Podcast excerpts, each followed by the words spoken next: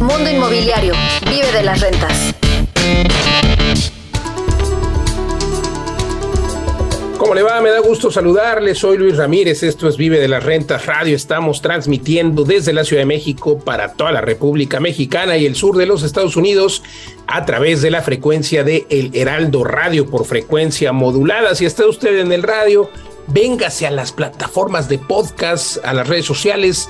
Información de manera retroactiva nos encuentra en todos lados cómo vive de las rentas. Ahí nos puede encontrar y escuchar esta información que siempre tenemos para usted con el ánimo de que usted pues pueda vivir de las rentas, pueda hacer negocios inmobiliarios y como siempre me acompañan mis queridos socios y co-conductores de este programa, Eduardo Aguilera y Pablo Mateos a quienes saludo con mucho gusto. Y pues nada, eh, querido Pablo, Eduardo, hoy traemos esta este tema muy, muy interesante, el aumento de las tecnologías verdes en construcciones. Pero bueno, creo que eh, este tema de la sustentabilidad, nosotros estamos muy familiarizados con ello porque construimos en Tulum hace varios años y Tulum pues es un destino, hay que decirlo, sustentable, se busca preservar eh, la, la selva, se busca preservar el medio ambiente y claro, pues eh, no se permiten, eh, o no es que no se permitan, sino que los desarrolladores buscamos en este destino,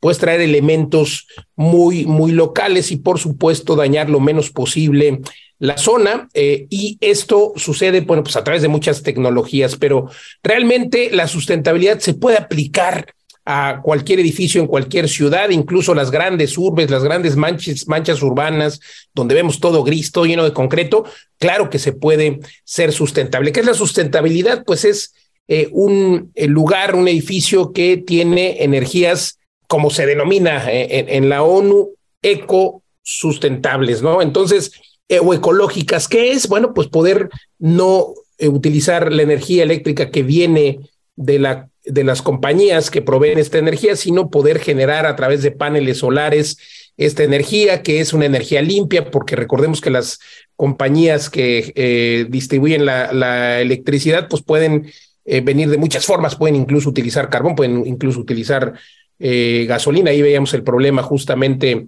de, de la guerra con Ucrania, pues todos estos elementos que a veces se necesitan para generar electricidad. En cambio, al hacerlo con paneles solares, pues es algo natural, no se quema ningún combustible y pues eh, digamos que tenemos eh, o cumplimos con esta parte ecológica. La parte del agua, algo que sabemos que está, por ejemplo, muy eh, escaso en algunos lugares del mundo, incluso en México, bueno, pues sucede exactamente lo mismo debemos eh, tener un sistema, por ejemplo, de recolección de aguas grises, que es que cuando llueve, eh, pues por donde cae el agua normalmente, en lugar de que se vaya al drenaje, pues se pueda tomar para luego usarla para riego o utilizarla para eh, el WC o incluso para bañarse. Hay gente que dice, híjole, ¿cómo es posible que voy a utilizar esa agua para bañarme? Bueno, pues digo, ya se puede formar un criterio y no necesariamente se tiene que usar para bañarse, pero sí para el WC, sí para regar las plantas, sí para lavar los pisos, en fin,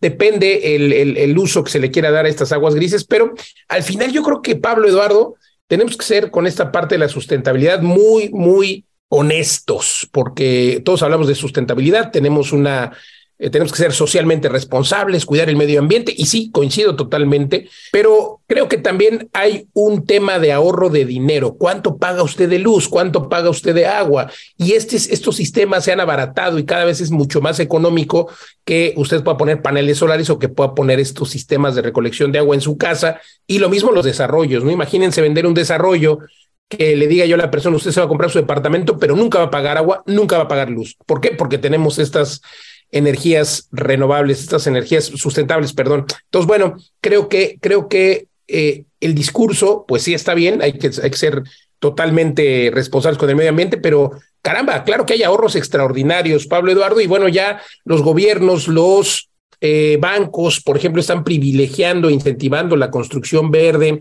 eh, y hacen que quienes construyen verde pues puedan tener acceso a mejores créditos, a mejores tasas de interés, etcétera. Y bueno, hablábamos de esto, pero la construcción verde, y aquí les dejo ya el micrófono, pues es la forma en la que construimos, por ejemplo, los materiales. Nosotros en nuestros edificios de Tulum, vuelvo a poner el ejemplo, son edificios sustentables porque los materiales que, compramos para construir el edificio venían de lugares cercanos, los ladrillos de fábricas cercanas, no de fábricas de o los mármoles igual, no venían de Europa, no venían de eh, venían de, ciudades cercanas a Tulum, y esto hace que ya el edificio sea sustentable, la construcción sea verde, porque el número de emisión de gases de carbono son mucho menores cuando traes un material de pocos, ah, desde pocos kilómetros cerca de donde se está construyendo.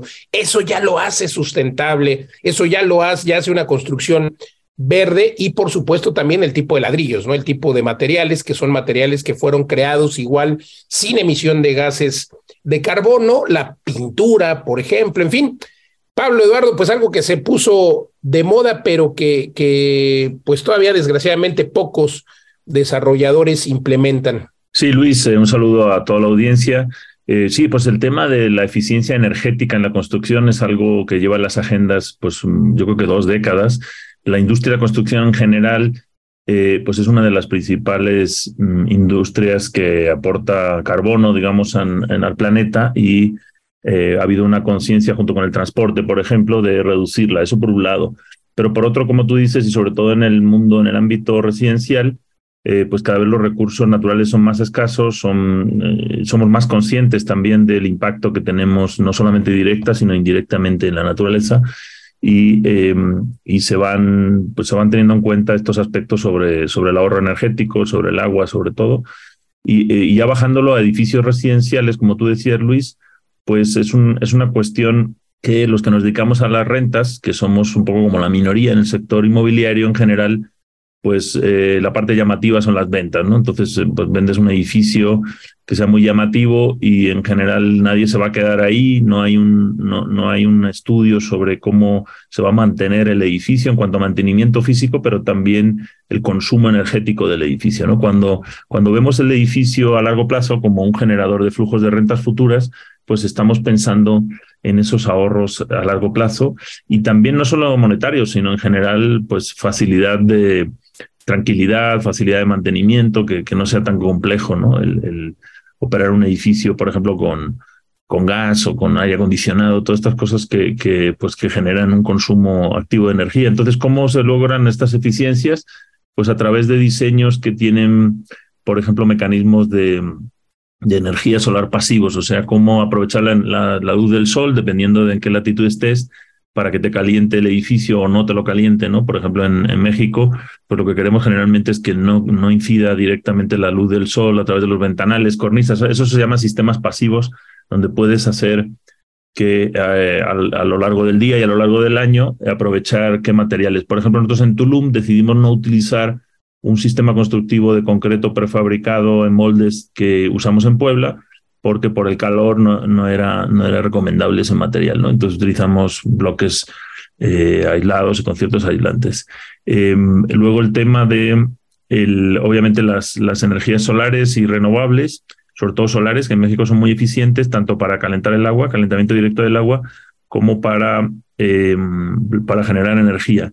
Entonces nosotros en, en todos los edificios eh, pequeños tenemos este sistema de calentamiento de agua solar, y solamente necesitas, por ejemplo, un boiler eléctrico de paso para subir la temperatura. Eh, ahora, por ejemplo, estamos instalando en, el edificio Toledo Suites en Guadalajara.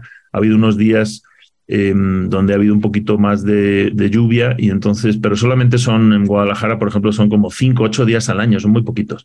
Entonces pones un sistema de backup donde el agua, por ejemplo, el calentador solar, en lugar de calentarla, no sé, a 35 grados como debería estar, pues está a 25 o a 20 y se siente fría. Entonces lo que hace el calentador eléctrico es subirle esos 5 grados, muchísimo más eficiente que agarrar el agua fría de la calle y subirla. Ese es un pequeño ejemplo de cómo mm, puedes utilizar estas tecnologías eh, de manera complementaria y al final, como tú decías, Luis, pues bajar el, la, factura de la luz, generar más flujo positivo. Y Eduardo, esto, por ejemplo, ya hemos visto en el negocio de los multifamiliares en Estados Unidos, puede generar muchísimo más valor a, tu propiedad, ¿no? Algo que parece insignificante como bajarle 100 dólares al recibo de la luz. Sí, eh, Pablo, pero quiero, antes de, entrar en, esta parte de cómo le generas valor a una propiedad, mi, mi, reflexión va más hacia atrás, ¿no? Cuando hablamos de vivienda sustentable, tenemos que pensar en todo el ciclo de vida de la vivienda, desde, desde como decía Luis, los materiales, que sean materiales cercanos, cómo se construye, la durabilidad,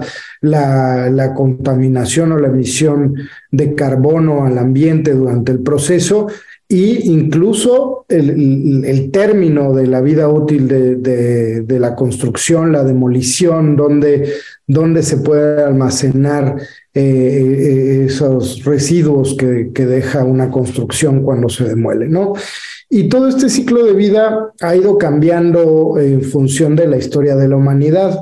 Cuando empezábamos a construir casas, normalmente las comunidades construían con eh, elementos perecederos del ambiente y entonces la vivienda como tal no generaba ningún tipo de impacto al entorno, ¿no?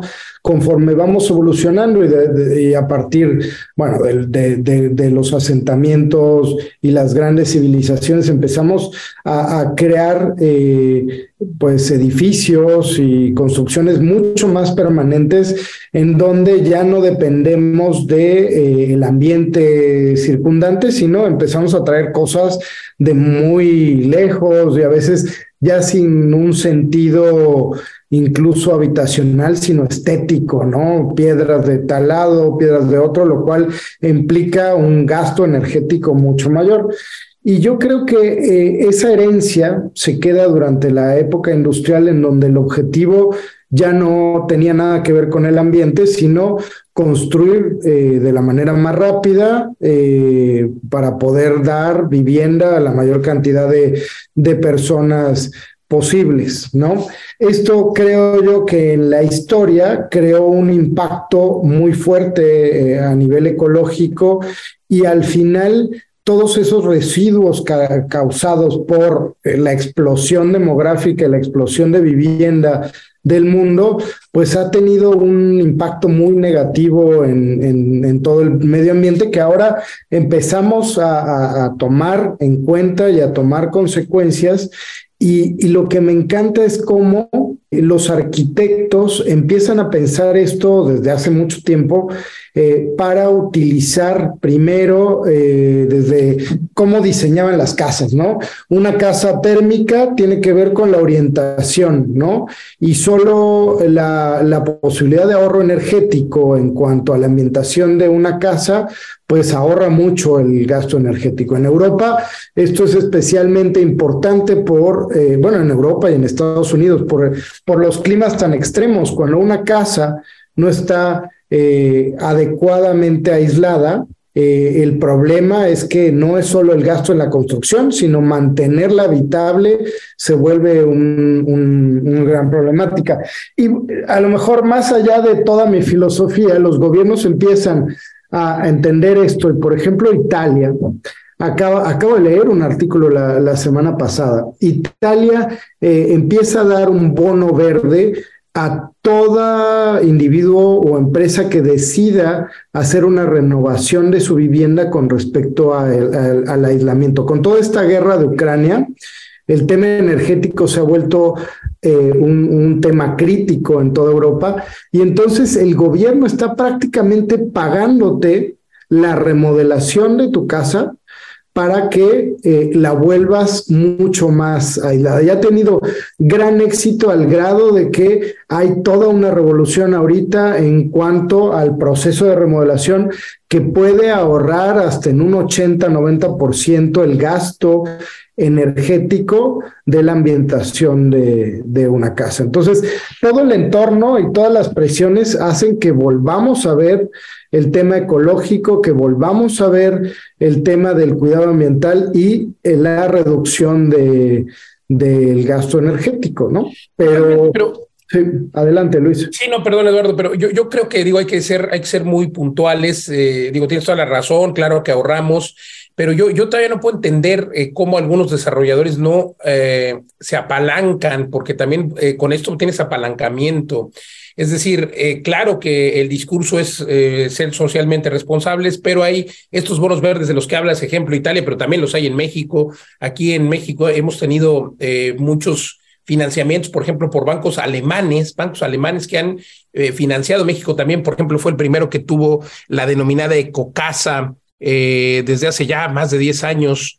la CONAVI lo promovió ahí en, en, en ONU Habitat, se ha ha reconocido a México por ser líder en esto y tenemos incluso muchas certificaciones, certificaciones LEED, pero que están más enfocadas a edificios de oficinas. Los edificios de oficinas son los que se han preocupado y ya han, eh, pues fueron pioneros en México por tener estas certificaciones LEED. ¿Y para qué te sirve tener una certificación LEED? Bueno, pagas menos impuestos, ya existe en la legislación mexicana esta posibilidad de pagar eh, menos impuestos. Eh, hablo de, por ejemplo, licencias, menos predial, eh, etcétera. Luego, también, por supuesto, esto le genera mucho más valor a la oficina, o digo, hablando de edificios de oficinas, o a la vivienda. Hay muchos edificios en México que tienen esta certificación, pero, pero bueno, creo, creo que, y desafortunadamente, la mayoría, la mayoría son edificios eh, de oficinas. Yo no conozco, de hecho, al momento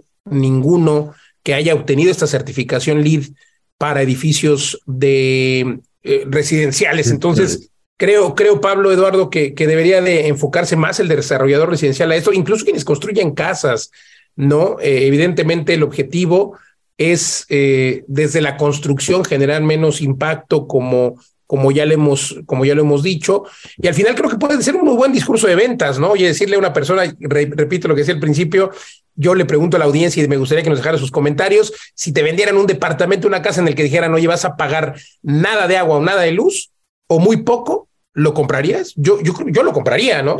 Claro, exacto. Es que es, esta diferencia, ¿no? De, ver el flujo completo, el costo completo, ¿no? Hay, eh, hay otros ejemplos fuera del mundo de la construcción por ejemplo, en, digo, en coches no conozco tanto, ¿no? Pero sí hay, hay coches que te dicen que, que, te, que te certifican cuánto te va a costar el mantenimiento, ¿no?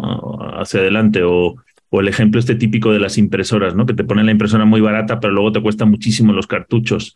Entonces, eso, eso pasa con, con ciertos tipos de construcción. En Estados Unidos estábamos viendo que esta construcción que se hace con materiales muy ligeros necesita mucho mantenimiento, mientras que las construcciones en México, que son con concreto, Em, son, son más caras, digamos, y más lentas de construir, pero luego duran muchísimo más, ¿no? Como en la fábula de los, de los tres cerditos. Eh, pero, por ejemplo, también ahora que hemos tenido que demoler algunas propiedades, yo, yo veía, ¿no? Los camiones de escombro y esto que decía Eduardo, ¿no? Qué cantidad de material pues se tira en lugar de que tuviéramos sistemas que fueran un poquito más reciclables o que pudieras ir cambiando partes de la propiedad, ¿no? Un poco como, como un, no sé qué analogía buscar, como un Frankenstein donde vayas sí lo hacemos, ¿no? Cambiamos las puertas, cambiamos ciertas cosas, ¿no? La, la propiedad se va actualizando para no tener que demolerla. Pero, pero sí, cuando tiene los huesos muy, muy bien puestos, como ahora en Loves La Paz, que acabamos de estar Eduardo y yo con esa estructura de acero, y yo pensaba, bueno, pues esto va a durar como, como el puente de Brooklyn, ¿no? O sea, esta estructura de acero puede durar 100, 200 años eh, y le vamos cambiando cosas por dentro, ¿no? Pero el edificio, como si fuera una máquina, eh, se va reciclando. Sí, eh, parecería muy, muy lejano, pero eh, ustedes se acuerdan que a mí me encanta experimentar con materiales. Alguna vez eh, fuimos a ver la construcción de una casa con concreto mezclado con plástico reciclado que estaba haciendo uno de nuestros arquitectos un, en, un, pueblito y, bueno, varias, pruebas. Pero en general, por ejemplo, me dio mucho gusto saber que ya es un hecho en México y es como se aplican muchas de las losas, con, con estas burbujas de plástico reciclado, crean losas que son mucho más ligeras, que son mucho más aislantes y en donde se está ocupando este tipo eh, este tipo de... esas burbujas, Lalo, son, son una, uno de los requisitos que piden eh, para eh, otorgar esa certificación LEED. Nosotros en ah, un edificio que, construimos ahí en el, Estado de México, eh, buscamos, ya, ya no supe si el desarrollador al final terminó de obteniendo la certificación LEED, hubiera sido eh, el el, pero sí se solicitó la certificación. Debió haber sido el primer edificio residencial en México. Tuve la oportunidad de participar en ese edificio hace unos seis, siete años, ahí en Atzapán de Zaragoza, pero eh, ya, ya al final eh, terminamos el proyecto, se terminó de vender la primera fase y ya no supe si se obtuvo o no la certificación LEED, pero te cumplía con todos los requisitos. Otro de los requisitos que nos pedían era la orientación. Tú lo decías, Eduardo, esta orientación eh, era importante. Se tuvo que cambiar el proyecto desde que se, porque a ver, el proyecto comercialmente daba para más edificios y obviamente más unidades, pero se tuvo que cambiar porque justo la de por dónde sale el sol y por dónde se mete hace que eh, haya mayor eh, eficacia eh, en las en las eh, pues en las energías en el consumo del aire acondicionado o de la calefacción en el invierno se tuvo que dejar recuerdo también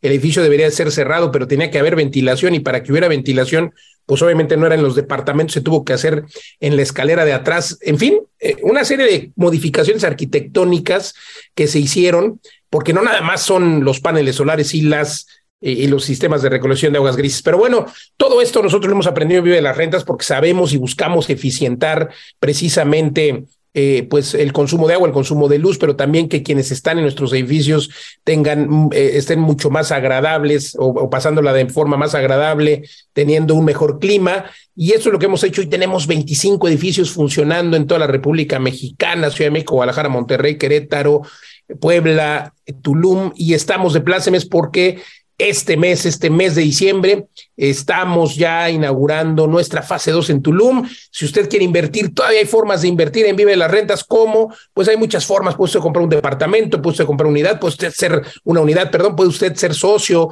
de Vive de las Rentas, eh, tener, por supuesto, rentas permanentes, puede usted invertir, y le, ya le decía, comprando un departamento o invertir y luego puede obtener su dinero de regreso. En fin, hay muchas formas. ¿Cómo nos puede contactar para invertir? Le pido que nos mande un mensaje, nos encuentre en todos lados, en Facebook, en Twitter, en Instagram, como vive de las rentas. Mándenos un mensaje o de manera personal le atendemos. Está Eduardo Aguilera como Eduardo vive de las rentas, está Pablo Mateos como Pablo, maestro de las rentas, y está su servidor como Luis Ramírez, Mundo Inmobiliario. Si quiere, mándenos un mensajito para que sepa cómo invertir en nuestra compañía, rentabilidades superiores al 10% anual, más plusvalía, más rendimientos.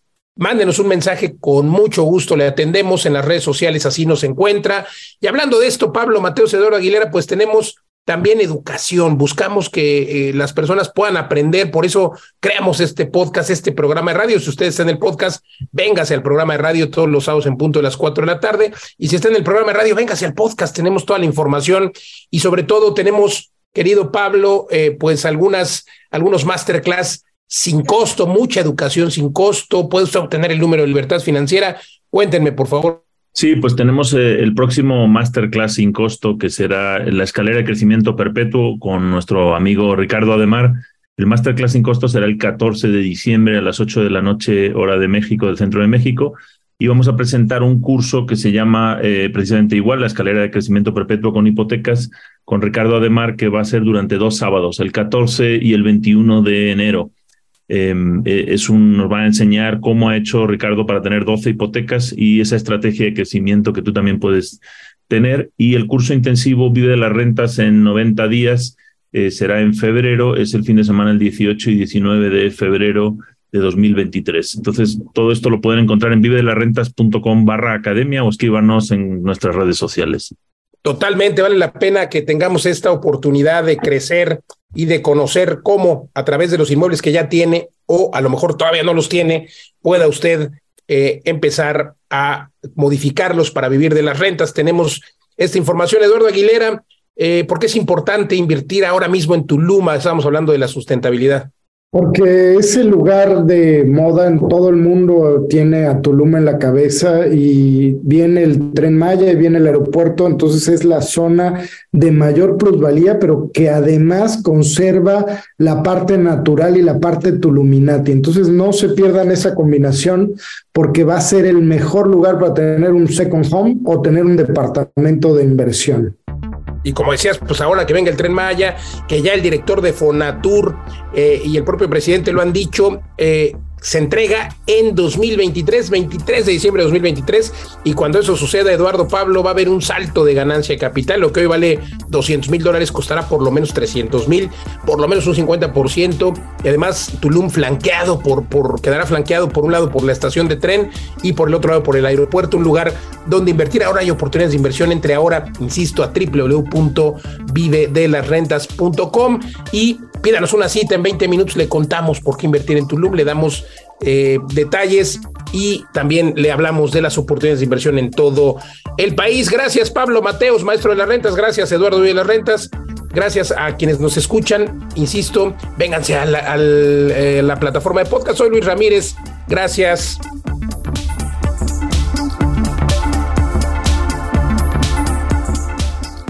Escuchas Mundo Inmobiliario con Luis Ramírez, experto en negocios inmobiliarios.